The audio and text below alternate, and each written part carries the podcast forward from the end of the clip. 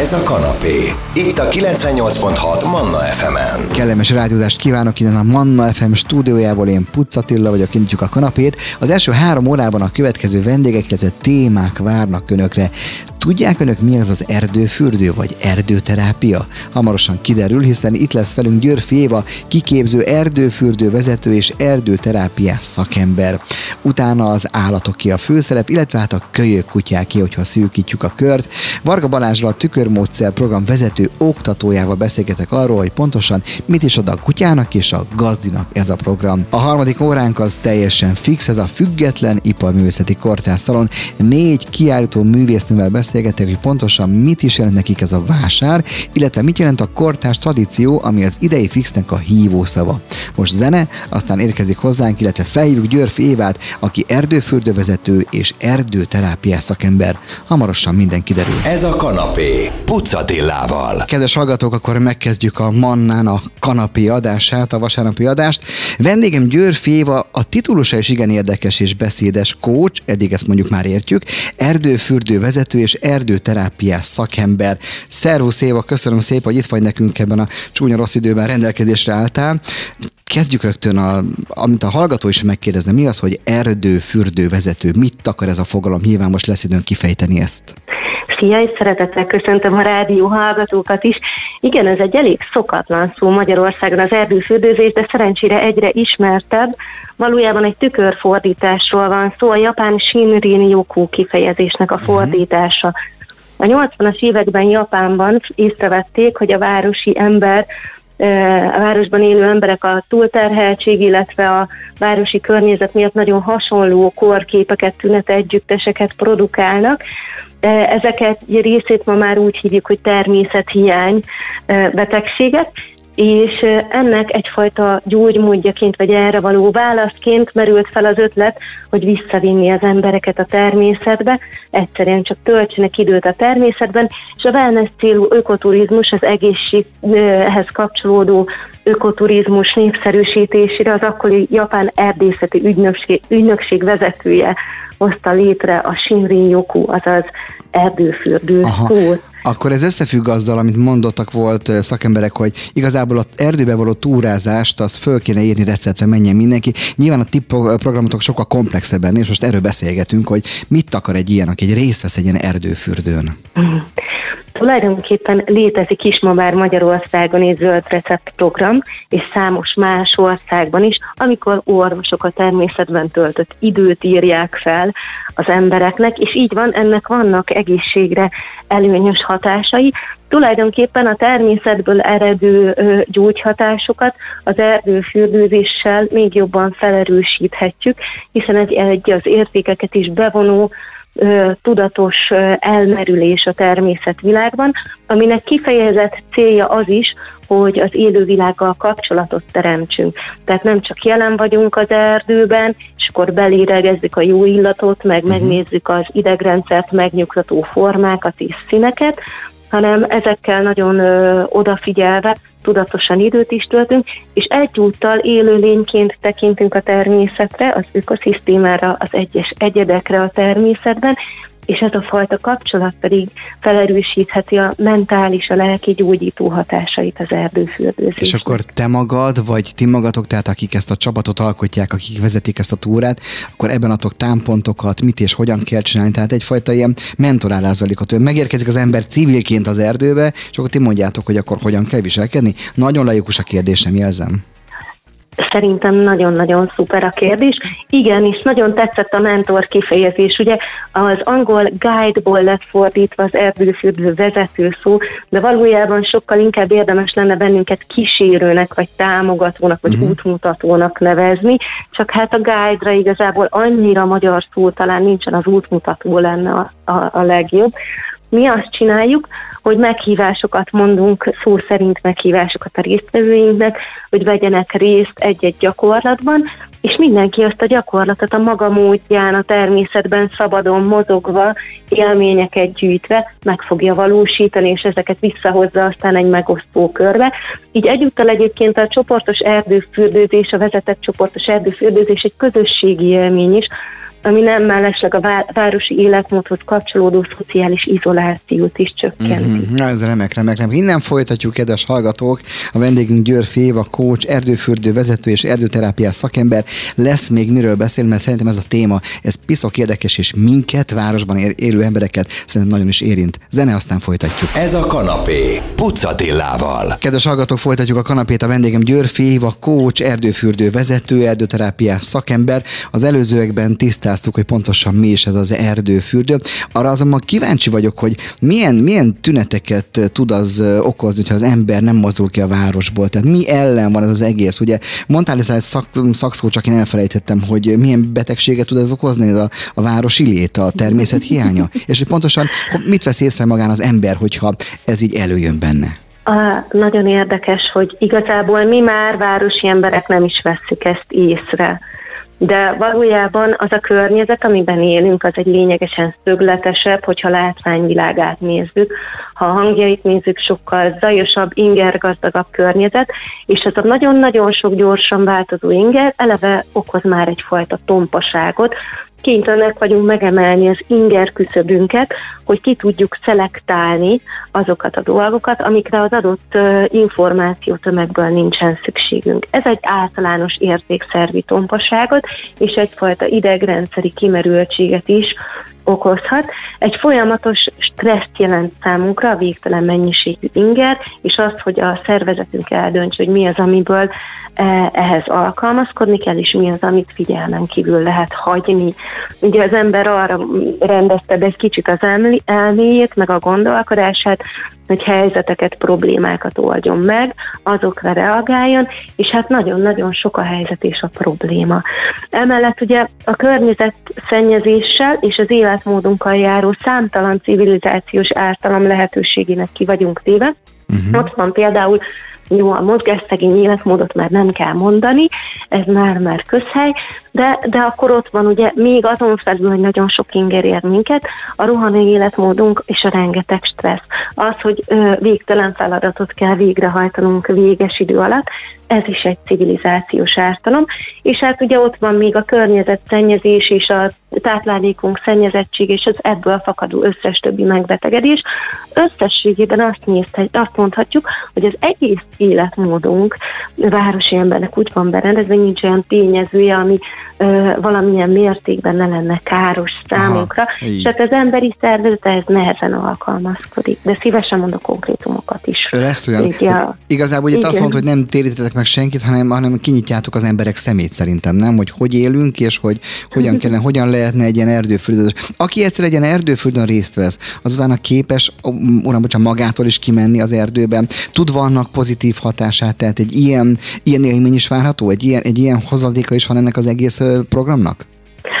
Igen, mindenképpen van egy ilyen része, hogy kap egy eszköztárat, ha egyszer, ha többször eljön, kap egy eszköztárat arra, hogy hogyan nyugtassa meg magát, akár a hétköznapokban, hogyha a természet közelében jár egy parkban, akár, vagy egy, vagy egy kisebb zöld területen, és eszközöket arra is, hogy hogyan térjen vissza a természetbe, illetve nekem van egy kis könyvem, a természet alapú jólét program, egyébként a ingyenesen letölthető, uh-huh. abban még nagyon sok tipp van, hogy hogyan vihetjük ezeket haza. Hol található ez meg, hogyha ingyenesen letölthető, akkor hajrá, derüljön Jaj, ki. A, a, a weboldalamról lehet letölteni, de igazából nem nyilvános, de ha írnak nekem, akkor szívesen. Ja, ja, ja értem. Szívesen. Viszont egy könyv megjelent az Erdőfürdő eszköztára, ugye az Kolár kiadó kiadásában. Ebben nagyjából minden benne van, amivel ti foglalkoztok egy-egy ilyen foglalkozáson?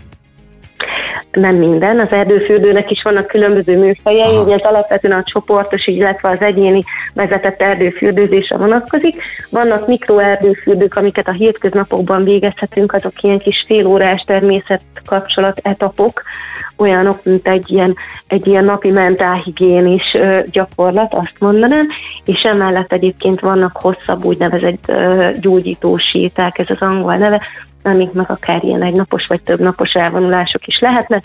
Ami az erdőfürdő eszköztárában található, az a szokványos másfél kötője három órás erdőfürdőzésekhez egy nagyon nagy segítség, 4500 erdőfürdő programja állítható össze az ott lévő kártyák segítségével. No, igen, az elég. Na, kedves hallgatók, innen folytatjuk Győr Fiévával, aki kócs, erdőfürdő vezető és erdőterápiás szakember. Lesz még miről beszélgetünk, most azonban zenélünk, aztán folytatjuk. Ez a kanapé, Pucatillával. Kedves hallgatók, a vendégem még mindig Győr Féva, kócs, erdőfürdő vezető, erdőterápiás szakember. Az előbb belét folytottam a szót, amikor már majdnem kibudjant a szádon át, hogy tudnák konkrét betegségeket mondani, pontosan mi az, amit okoz a természet hiánya inkább azt mondanám, hogy a civilizáció. Így van, hát azért vagy szakember, hogy mondd.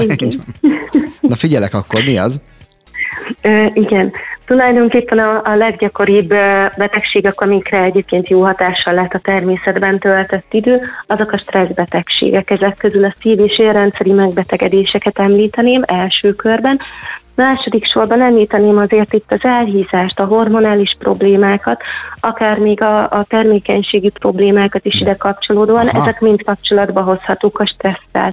Nagyon fontos lehet még beszélni a kiégésről, a depresszióról, a szorongásos problémákról, illetve ide tartozhatnak egyes gyermekkori szenzoros problémák is, amelyek szintén jól kezelhetők a természetben töltött idővel, és, és, hát, és hát külön kiemelném még a rákbetegséget, aminek szintén a kiegészítő terápiás kezelésében hatékony lehet, ha sokat vagyunk a természetben. A természetben töltött idő az ölősejtek számát emeli meg a szervezetben. Ezek olyan immunsejtek, amelyek a kórokozók mellett többek között a ráksejtek elpusztításában is részt Tehát ez, ez egy rákkezelésnek a kiegészítő terápiája lett, azt mondjuk el azért, ugye? Tehát ez nem, nem, így nem van, mellőzi az orvosi... Nem helyettesít kiegészítő, így van, ajánlható.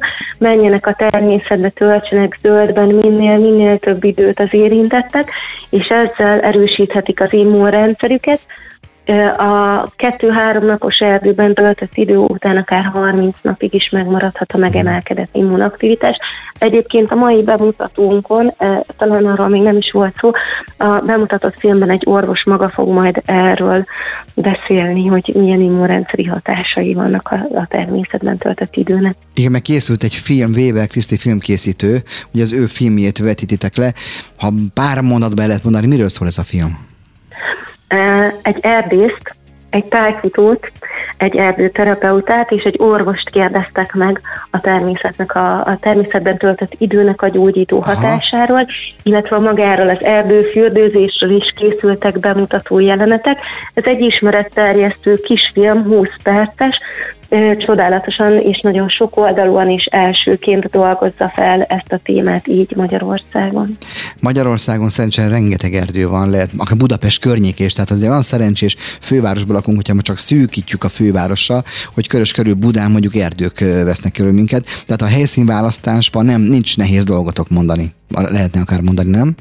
Egyrésztről azt mondhatjuk, hogy igen, csodálatos, hogy nagyon-nagyon sok zöld területünk, nagyon sok erdőnk van, másrészt nagyon kevés az érintetlen erdő. Ez a fontos, hogy érintetlen Például, ha csak a hangképét, nem feltétlenül fontos egyébként minden élőhely élőhely, olyan, olyan nagyon tökéletesen érintetlen erdő Magyarországon már nincsen, de ez azt gondolom, hogy így is ünnepelhető, hogy, hogy nagyon-nagyon sok olyan terület van, ami sem mezőgazdasági, sem más hasznosítás alatt nem áll, és nyugodtan elbűfődözhetünk, igen. Na, nagyon fontos. Még egyszer visszajövünk és beszélgetünk Győr Févával, kócsal, erdőfürdő vezetővel és erdőterápiás szakemberrel. Hamarosan folytatjuk. Ez a kanapé, Pucatillával. Kedves hallgatók, folytatjuk az erdőbetett sétánkat. A vendégünk Győr Féva, kócs, erdőfürdő vezető, erdőterápiás szakember. Arról még nem esett szó, hogy ki vagy te, kicsoda ön Györfé, vagy ki vagy te Györféva, hogy került ennek az egésznek a közelébe, hogy megtaláltad ezt a dolgot, hogy te ezzel szeretnél foglalkozni? Hú, hát az én történetem is nagyon hosszú, mint bármelyik másik 40-esnek, azt gondolom. Nagyjából összefoglalva közgazdászként kezdtem egyébként a pályámat multinacionális környezetben is. Uh-huh. 30 éves korban ért engem egy súlyos betegség, rákbeteg lettem, és akkor uh. gondolkoztam el a pályamódosításon, nagyon fontos volt számomra, hogy, hogy valamelyest így a, a kiegészítő gyógymódok helyét és szerepét uh-huh. és, a, és a tudományos orvoslást így magamban közelebb hozzam egymáshoz. Azt figyeltem meg, hogy nagyon nagy a tájékozatlanság, nagyon sokat tévhit, nagy az ismeretek hiánya, és szerettem volna ebben valamiféle hidat teremteni.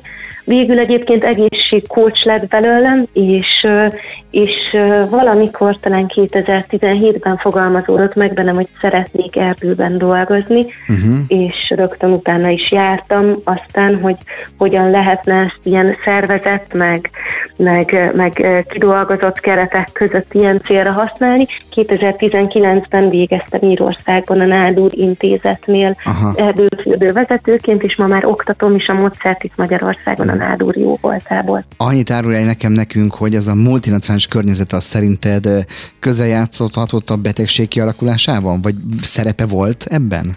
Ugye az egy stresszes munka, egy multinacionális munkahely azért, nem? Én azt gondolom, hogy ez kompatibilitási kérdés. Én azt, gond, azt is gondolom, hogy csodálatos multicégek vannak. Uh-huh. Sok rosszat hallani róluk, de jártam már kócsként olyan cégeknél, ahol eszméletlen jó munkakörnyezetben, uh-huh. jó munkakörülmények között dolgozhattak a dolgozók. Volt, aki azt mondta, hogy ez igazából egy szociális intézménynek tűnik uh, számára, és nagyon jól érzi magát. Úgyhogy sok multinak egyébként sokkal rosszabb a híre, mint amilyen valójában biztonságos és jó munkahelyeket tudnak ők biztosítani, és törődnek sokan a dolgozóik egészségével. És igen, van a vállalatoknak, a cégeknek olyan része, aki sokkal kevésbé törődik, akár a környezet egészségével, akár a többi érintettjének, az emberi érintettjeinek az egészségével, én azt gondolom, hogy személyiség kérdése, uh-huh. és azt is gondolom, hogy ez értelmes élet. Hogyha úgy érezzük, hogy olyasmivel foglalkozunk, ami számunkra fontos, és tényleg értéket ad a világnak, hogy van miért felkelnünk, holnap küzdeni a céljainkért, ez nagyon-nagyon sok mindent áthidal, sokkal többet, mint a tökéletes élet. Ez program. így van, ez így. Lehetne még a végszó, de azért még arra kíváncsi vagyok, mert mondatod volt, hogy ez egy közfajta közösségi élmény, és tehát sok idegen ember ott találkozik, ugye?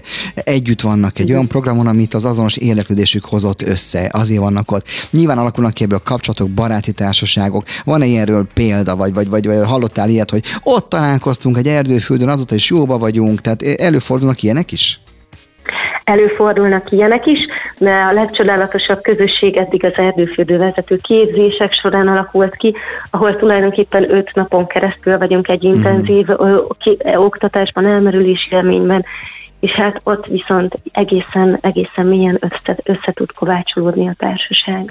Igen. Hát kedves hallgatók, azt mondom, hogy ennél kellemesebb témával nem is nyithattuk a vasárnapi kanapét, nem nyithattuk volna a vasárnapi kanapét. Ez egy tényleg egy továbbmutató, továbbmutató módszer. Sokan élünk a városban, ennek néha én is, szerintem önök is érzik a hátrányait. Hát tessék akkor bátran jelentkezni egy ilyen erdőfürdőbe, és akkor részt venni rajta. A többi ott kiderül. Szerintem mindent elmondtuk, aki akarja, az megtalálja. Ugye Éva gondolom így van, megtalált titeket. Így van, így van, megtalált bennünket, csak be kell írni egy erdőfürdő.